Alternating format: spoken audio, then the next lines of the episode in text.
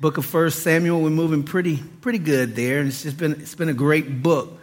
I want to look at the 30th verse of that 18th chapter, then I'll take off, but this is what it says. 18th chapter, 30th verse. Then the princes of the Philistines went out to war. And so it was, whenever they went out, that David behaved more wisely, more prudent than all the servants of Saul, so that his name became highly esteemed. Of course, David's name means beloved, and his name is mentioned more than anyone else in Scripture besides Jesus Christ.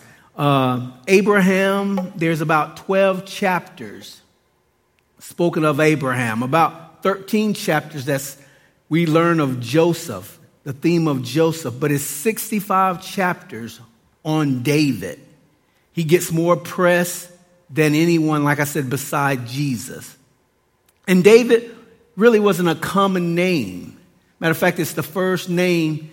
David is the first one named in the Scriptures right here. But when it says David becomes highly esteemed, the nation hasn't been this close together since Samuel in his prime, that the nation has gathered together in the victories and all those things. Well, that's what's happening with David now. He's going out, he's fighting victories, and he's winning those victories because he's counting and he's depending on the Lord. And Psalms 2, as we read this chapter, is very relevant in the life of Saul, because Psalm 2 speaks of a sovereign God response to man's pathetic way of thinking he can thwart the hand of God. And that's what Saul is doing, but he's going to find out that he can't win. Psalms 2, verse 1 through 3 says this: "Why do the nations rage and the people plot a vain thing? The kings of the earth set themselves and the rulers take counsel together against the Lord and against his anointed, saying, let us break their bonds in pieces and cast away their cords from us." God responds in a kind of a flippant, nonchalant way, and he says this: "He who sits in the heavens shall laugh." That's what he does when man kicks against the pricks of his. "The Lord shall hold them in derision, mockery, ridicule. Then he shall speak to them in his wrath and distress them in his deep displeasure. Yet I have set my king on my holy hill of Zion." God is saying, no matter what man tries to do, my will be done. And Saul is a perfect example, biblical example anyway, of a man trying to frustrate the will of God, the hand of God. Yes, Saul may be mad at this time, but Saul has a lot of power he can wield. But his problem is he's enraged by jealousy and envy because of David, a man who loves him, a man that is being obedient to him, but because of his jealousy and his outburst of anger, he's trying to kill David. But of course, God is not going to let that happen. Saul is also a precursor or a prototype of the Pharisees. We're reminded of the Pharisees and the religious leaders as Jesus is going into the temple and doing other things, and they're out to kill him. But we know Jesus always says, "My hour has not yet come." Same here with David. He doesn't have to worry about anything because Samuel has already said, "You're going to be king." But how soon David begins to forget those words, and we can fall into that same trap also. We know the Lord is for us. If the Lord is for us, who can be against us? But when tough times come, we seem to shrink back, and we begin to let fear take the place of faith. And David, as he's going through this time in his life, this is where most scholars think he penned Psalms 59. And verse 11 through 13 says this: "Do not slay them, lest my people forget. Scatter them by your power and bring them down, O Lord, our shield. For the sin of their mouth and the words of their lips, let them even be taken in their pride. and the cursing and lying which they speak consume them in wrath. Consume them, that they may not be, and let them know that God rules in Jacob to the ends of the earth. Selah. Pause, think about that. So verse 1 of chapter 19. Now Saul spoke to Jonathan, his son, and to all his servants that they should kill David. But Jonathan, Saul's son, delighted greatly in David. Once again, Saul is so frustrated by all of his chances that he's tried to kill David secretly, but he hasn't been able to do that. Now he's so bold, he tells his son and he tells those that are around him, yes, this is what I'm trying to do. I'm trying to kill David. He's losing his mind. And he says in verse 2, so Jonathan told David, saying, my father Saul seeks to kill you. Therefore, please be on your guard until morning and stay in a secret place and hide. We as believers, we need to understand that we have a secret place.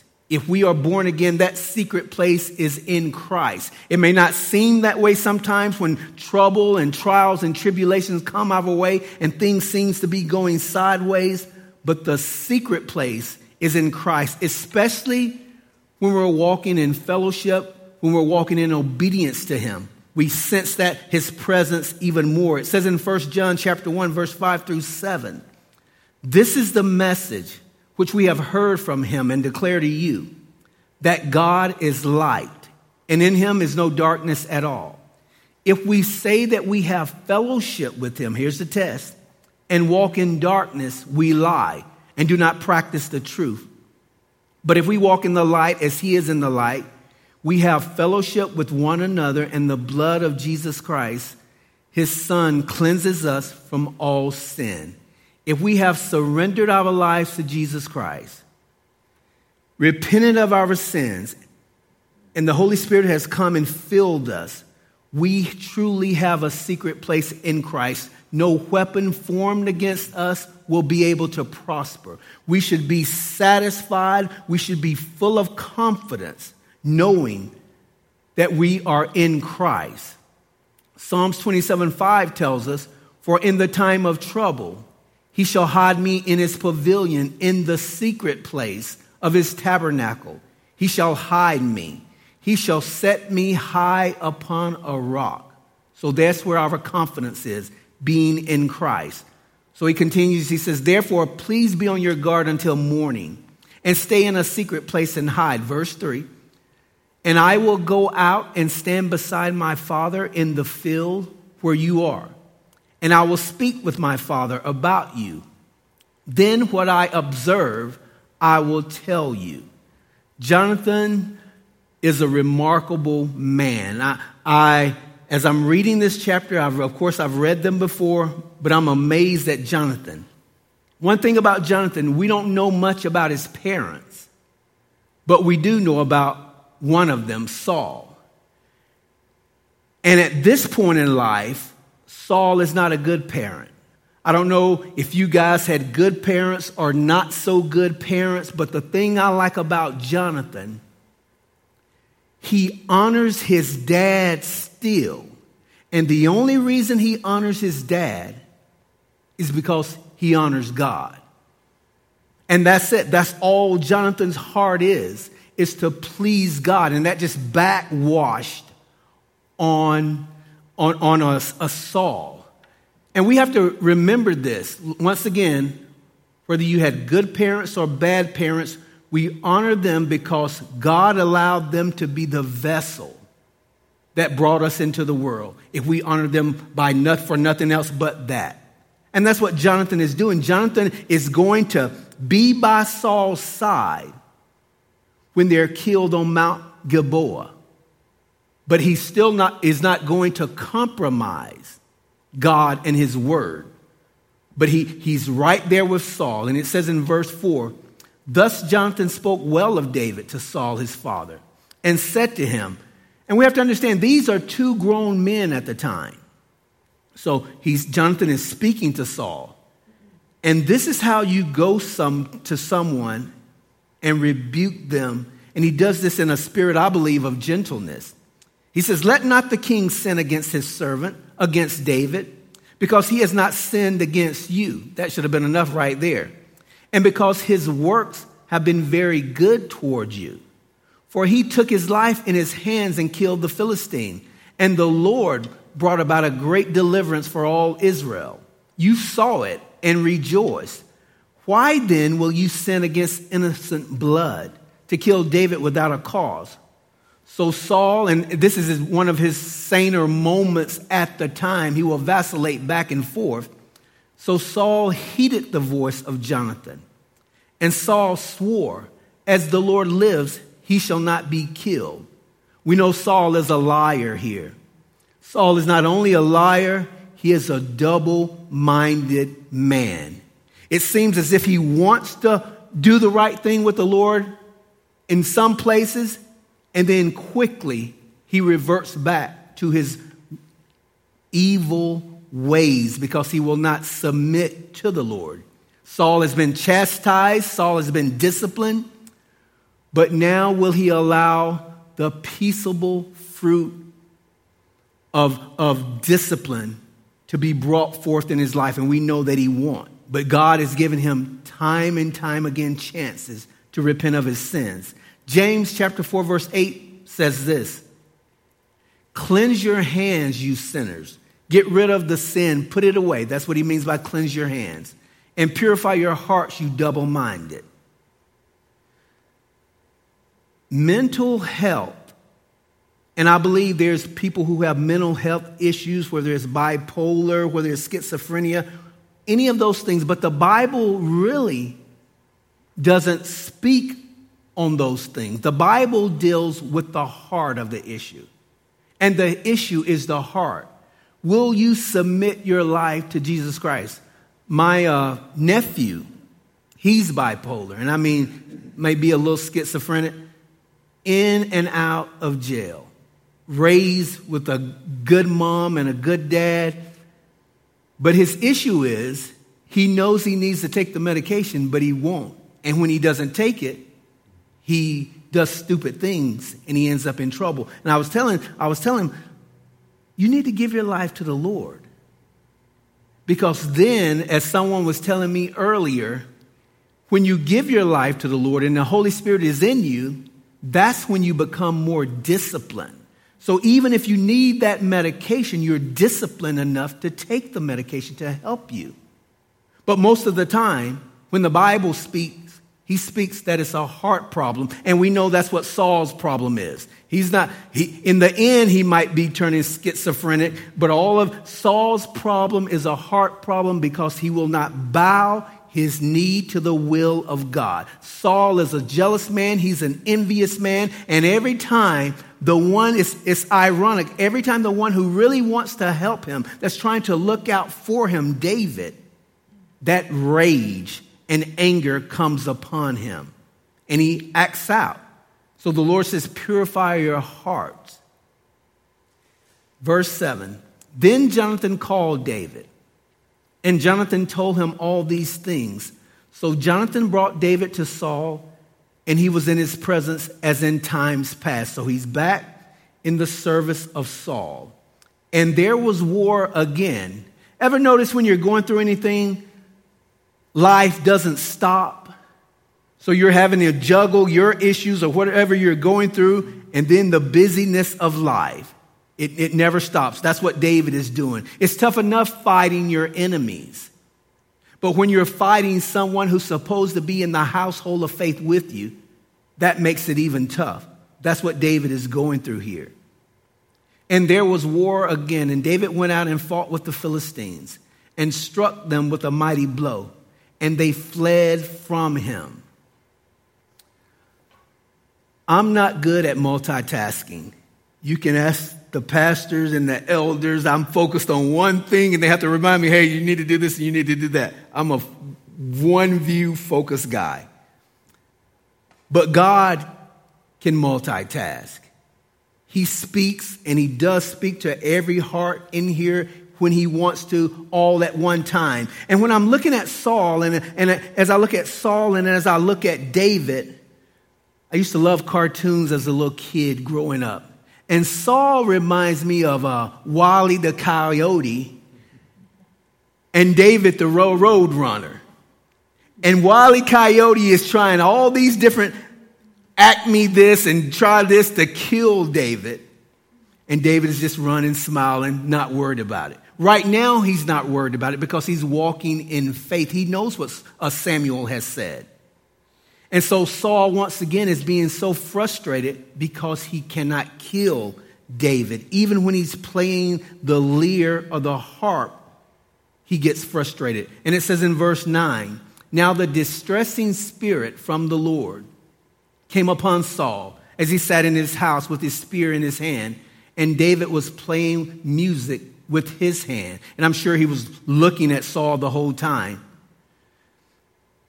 Victor, I need to understand, and we all need to understand that God does not wink at sin. God doesn't say, oh, boys will be boys. No, his son paid a huge price that we would live righteous lives.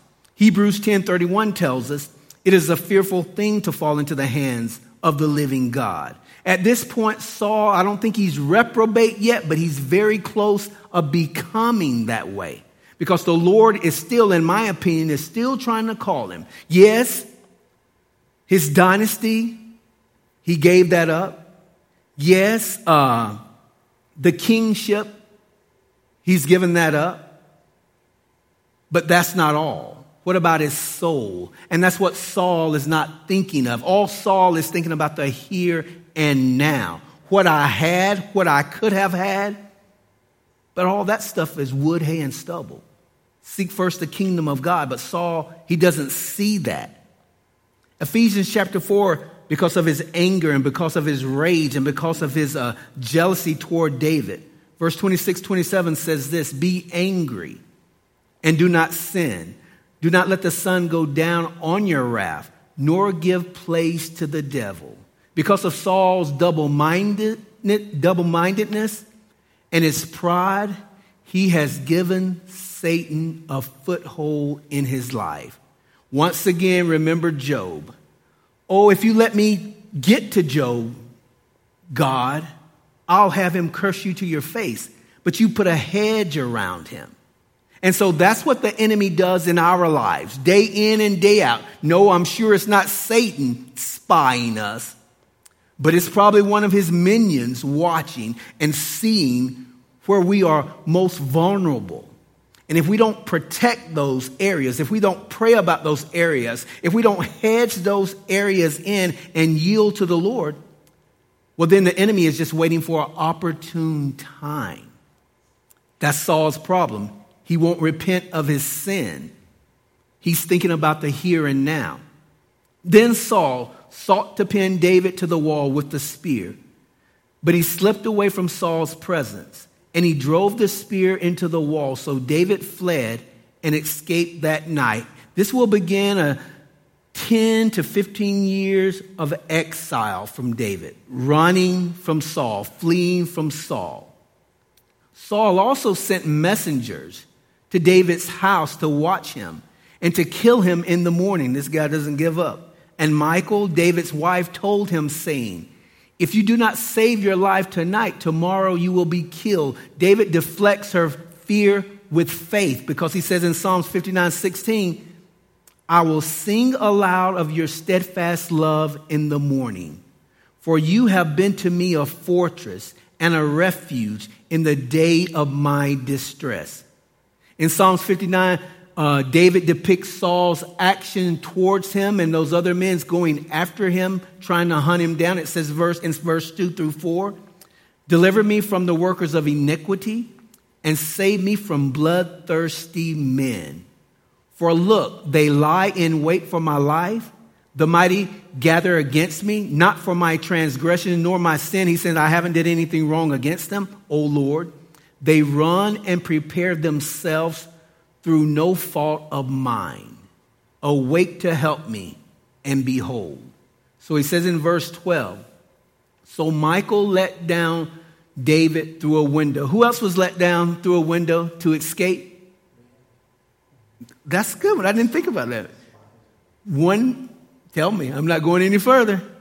Thank you. Thank you. Paul the Apostle. It's ironic that happens. We have to flee sometimes. But it's in God's will that we flee. It's no shame in fleeing. Jesus fled many of times. I'm thinking of John chapter 8, when they take him to the brow of the hill, and some supernatural reason, he just walks through the crowd and leaves them. So it's nothing wrong with that. He's fleeing. And Michael took an image and laid it in the bed, put a cover of goat's hair for his head, and covered it with cloths. This is a teraphim, a household idol. I'm amazed because Rachel, remember, she hid Laban's household idols in her under the saddle. So I guess they come in small, medium, and large. Most commentators says it was probably the bust, but it could have been the entire body. But she's fooling them. Once again, Saul's intention, remember, he gave David Michal so that she would become a snare to him. So all along, Saul is trying to get rid of David. So when Saul sent messengers to take David, she said, he is sick. He has COVID. Then Saul sent, Then Saul sent the messengers back to see David, saying, bring him up to me in the bed. He's wanting to kill him, that I may kill him.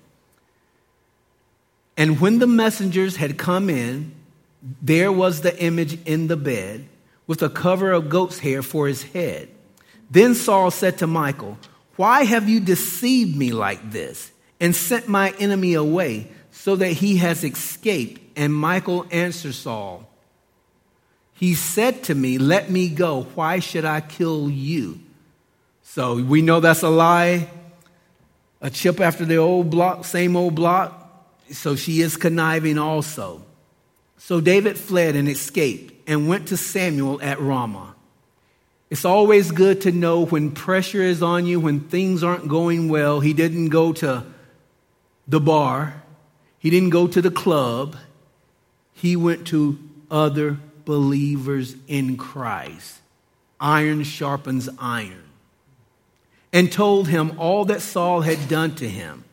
It seems as if he goes to Samuel's home, then they go somewhere else here. And he and Samuel went and stayed in Naioth. Naioth means dwelling or tent. Now it was told Saul, saying, take note, David is at Naioth in Ramah, so he has some spies out there. Verse 20, then Saul sent messengers to David to take David, and when they saw the group of prophets prophesying and Samuel standing as leader over them, the Spirit of God came upon the messengers of Saul. And they also prophesied. And when Saul was told, he sent other messengers, and they prophesied likewise. Then Saul sent messengers again the third time, and they prophesied also. It seems as if these guys, these messengers, when they would get there, they would get this ecstatic feeling or euphoria, and they would fall down and they would begin to prophesy to the Lord.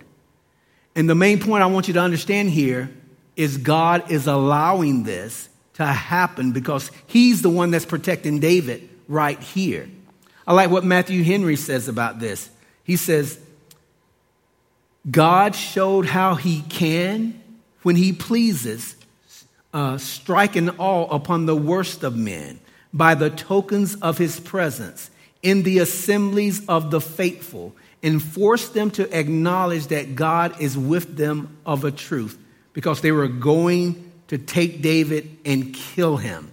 But God is not going to allow that to happen. Then he also went to Ramah and came to the great well that is at Sucha. So he asked and said, where are Samuel and David? So this is Saul. And someone said, indeed, they are at Naioth in Ramah. So he went there to Naioth in Ramah. Then the Spirit of God was upon him also. This is Saul. And he went on and prophesied until he came to Naioth in Ramah. And he also, and note, this is the Lord working.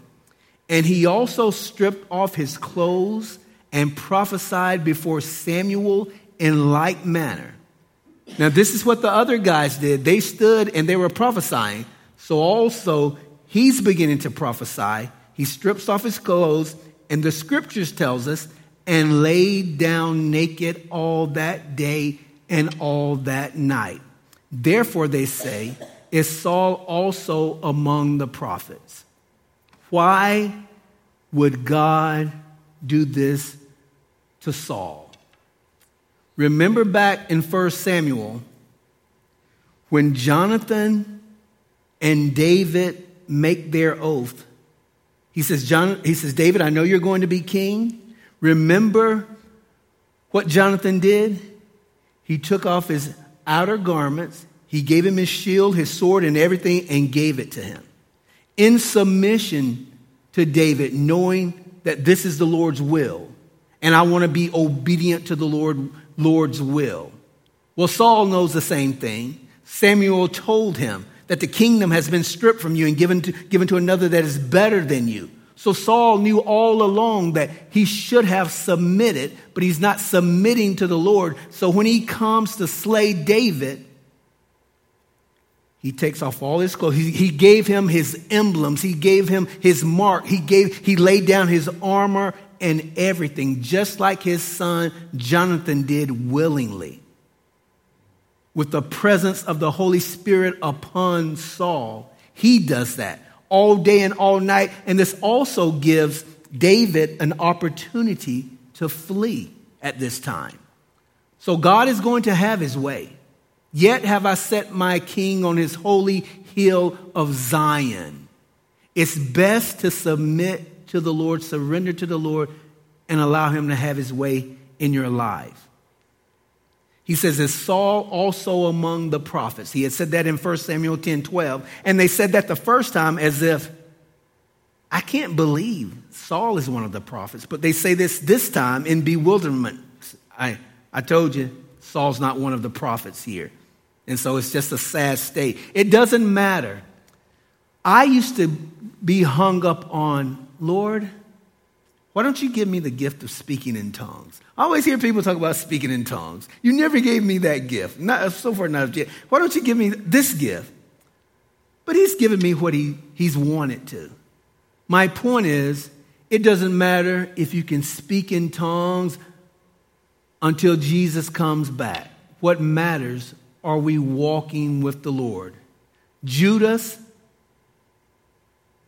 preached sermons.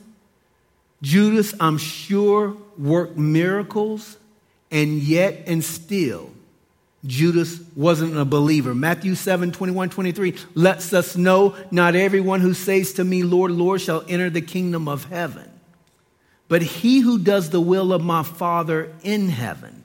Many will say to me in that day, Lord, Lord, have we not prophesied in your name, cast out demons in your name, and done many wonders in your name? And then I will declare to them, I never knew you. Depart from me, you who practice lawlessness. That's the key. Are we practicing sin? So it doesn't matter a gift that the Lord might bestow upon you or you have. It's, are we walking in obedience with the Lord? Proverbs 14:30 says this, because this is Saul's problem. A sound heart is life to the body, but envy is rottenness to the bones. We should be envious of no one, because God has all given us gifts. He's called everyone that he has called into his kingdom. He's given us gifts. And so let's use those gifts for his glory and for his honor. Chapter 20. Then David fled from Naioth in Ramah and went and said to Jonathan, and it seems as if David just explodes. What have I done? What is my iniquity? And what is my sin before your father that he seeks my life? Ever been there? You did everything you knew how to do. You've worked in integrity, and people are still throwing javelins at you. You haven't even did anything wrong. And if you did, you say, hey, forgive me. But that's not enough. People are still throwing javelins at you. And that's what's happening to David here. David is pouring out his heart to Jonathan. So Jonathan said to him, by no means, you shall not die. Because Jonathan had spoken to Saul, and Saul had given an oath No, I'm not going to kill David. And so that's what Jonathan was banking on. They're having this conversation, David and Jonathan. Jonathan is at least 10 to 15 years older than David.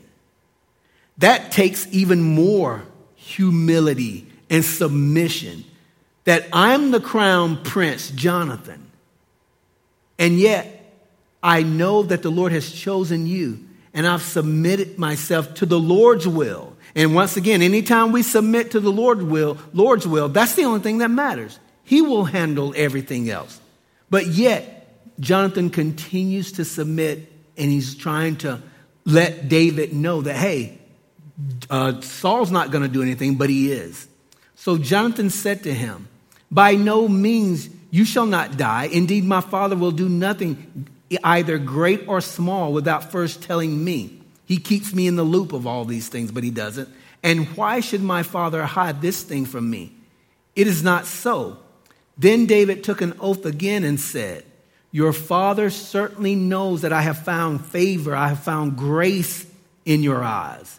And he has said, do not let Jonathan know this, lest he be grieved. But truly, as the Lord lives, and as your soul lives, there is but a step between me and death.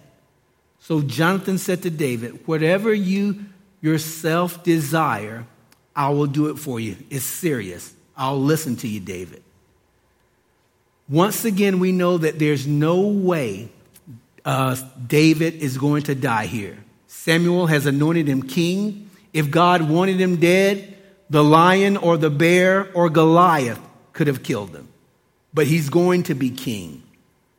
And this reminds me of Daniel chapter 5, verse 23, the latter part, and it says this, and the God who holds your breath in his hand and owns all your ways, you have not glorified. Speaking of Belshazzar here.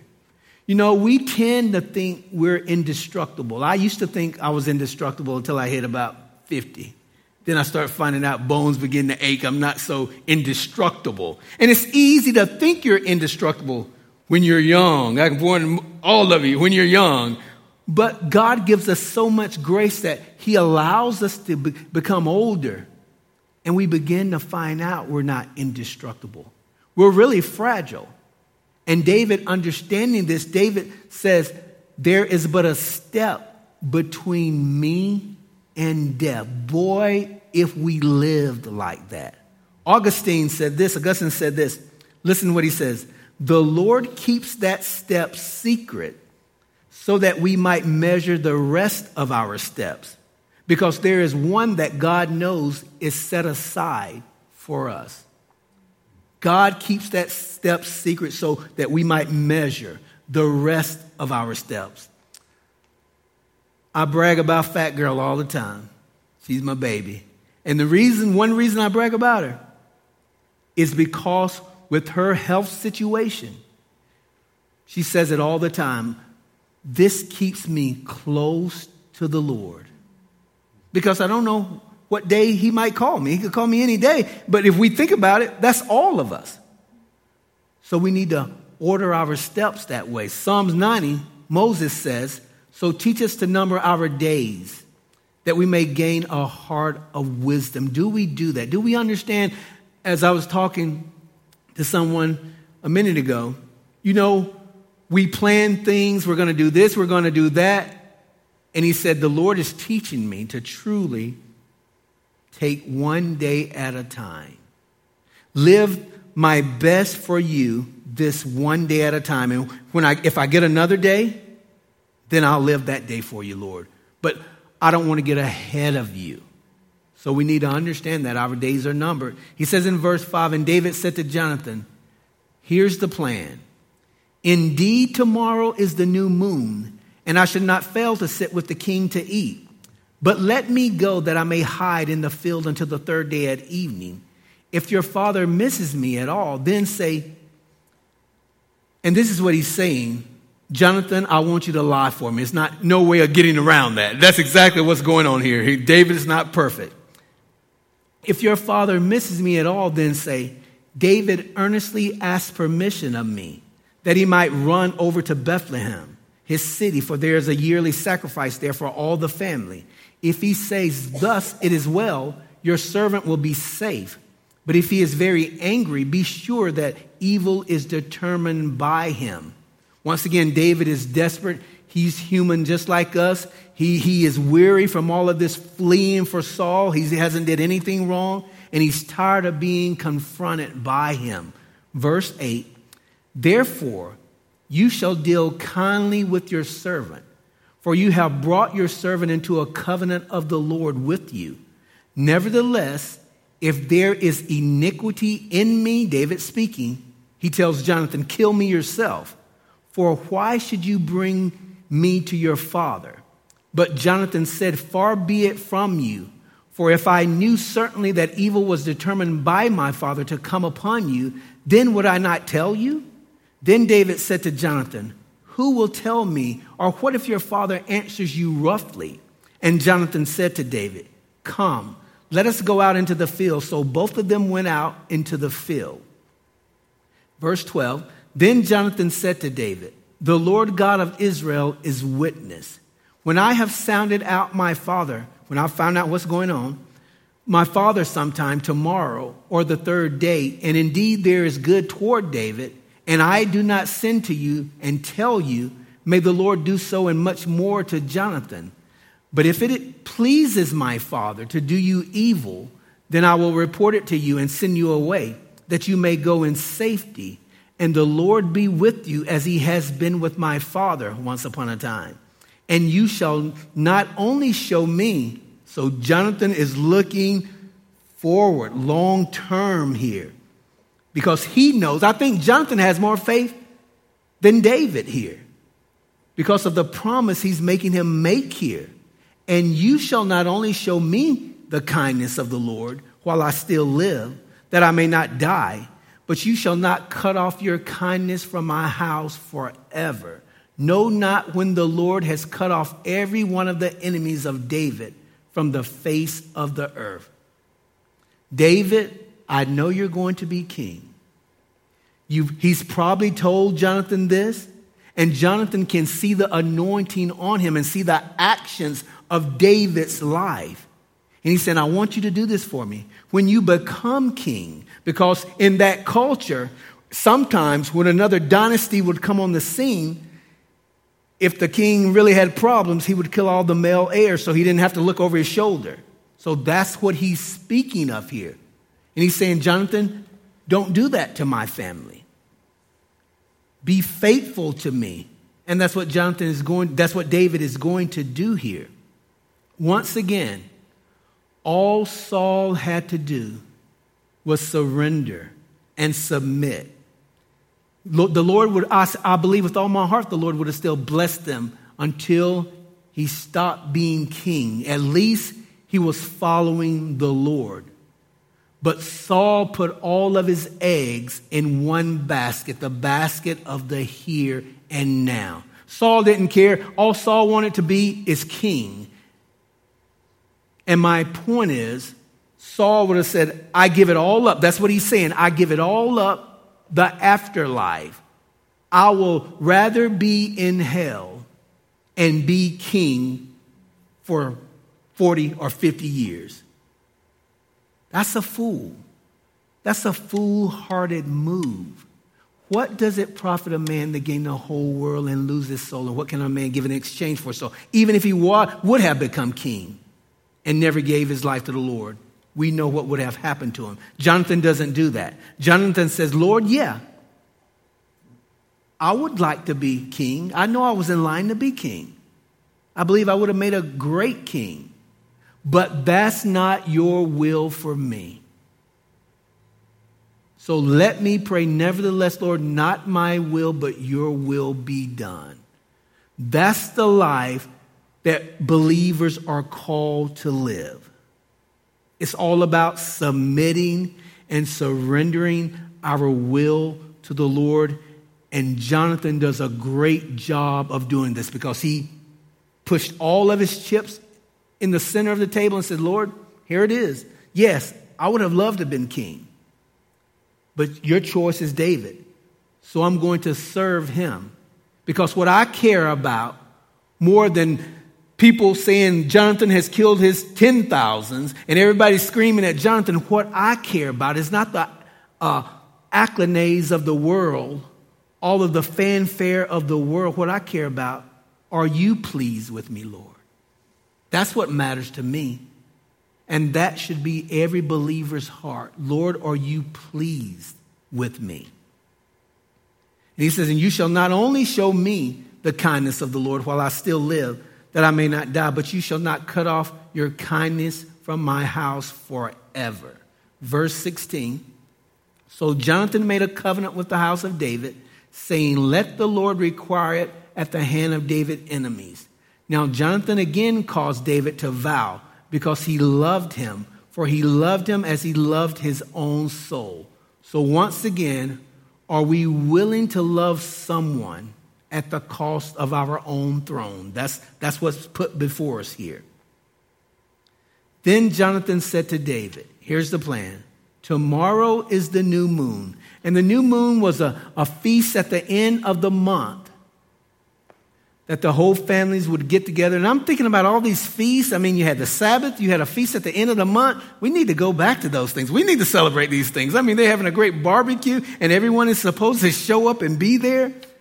That's what's happening here. Then Jonathan said to David, tomorrow is the new moon, and you will be missed because your seat will be empty.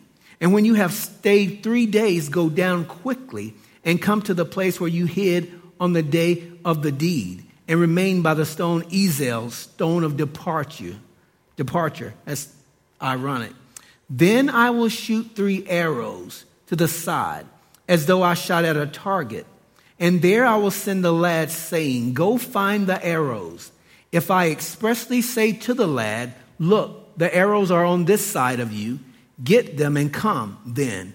As the Lord lives, there is safety for you and no harm. But if I say thus to the young man, look, the arrows are beyond you, go your way, for the Lord has sent you away. And that's exactly what happens. The Lord sends him away.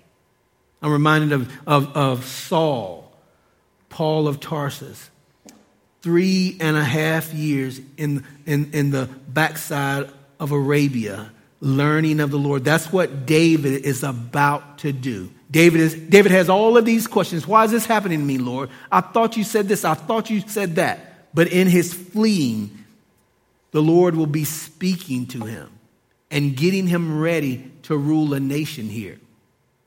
So the Lord has sent you away.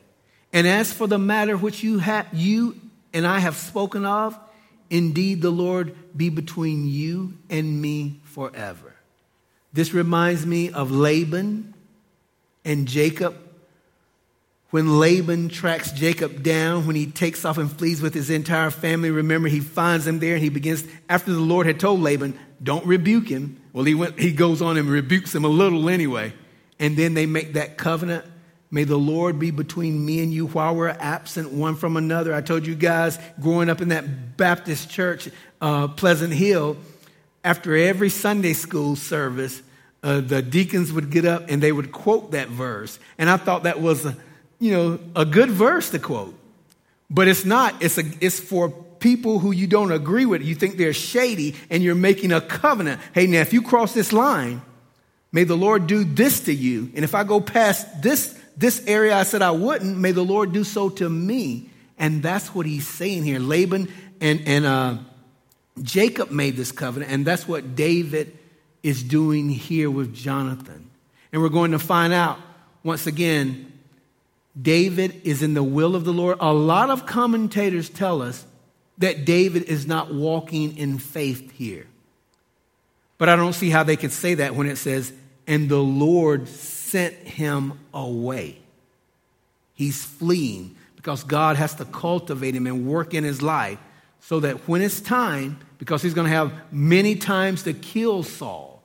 The reason he doesn't kill Saul is why? Because he's made that covenant with Jonathan.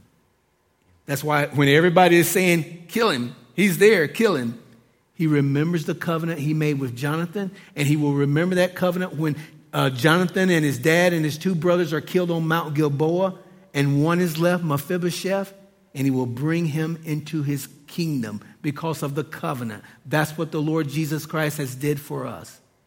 We are in a covenant relationship with him. And he, by far, we get the better deal. I mean, for him to want us in a covenant relationship, when he does all of the work, we do nothing. And what we do for him, we do it by his grace, by the Holy Spirit indwelling us.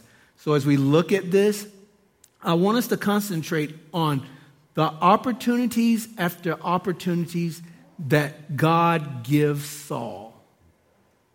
But he never turns. He becomes a reprobate. And we don't want, if we know people that have backslidden, we need to be praying for them.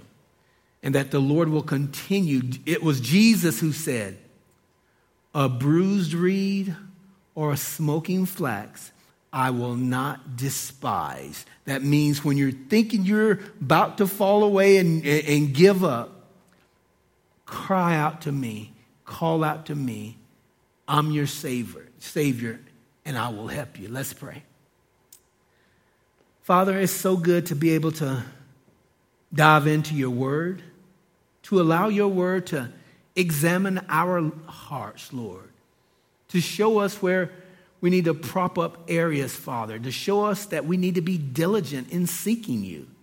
Also to remember that, Lord, we should never and can never, we can, but we should never put our walk with you in neutral. Because when we do that, we're going backwards. We're never going forward. So like the Apostle Paul said, Lord, may we run this race with endurance. May we finish well. And those that are young, may they continue to walk in a close, intimate relationship with Jesus Christ. It's worth it. He's worth it. Holy Spirit, may you continue to prod us, convict us, encourage us. Do all those things that only God can do to spur us on to love and good deeds. Lord, I continue to lift up those that are, all of the refugees in Ukraine and Poland, all those different places, Father. I pray, Lord, that you would move. I pray that it's your will that you would end this war quickly, Father. Lord, I pray for the missionaries that's going over there, that's already over there, Lord, that you would protect them, that they will continue to show the love of Jesus Christ and be there, Lord, and just give them a shelter of protection, Father God. Lord, I know you are sovereign and your will be done. So give your children faith to just trust in you and lean not to our own understanding. Don't get ahead of you. Your ways are not our ways. Your ways are higher than ours. But we submit and surrender to you because we know that you are good. And you do everything well. So protect us, protect Calvary, restore, pour your grace upon us. May we be a city on a hill. And we ask all of these things through Jesus Christ, our Lord and Savior, to the Father God. Amen.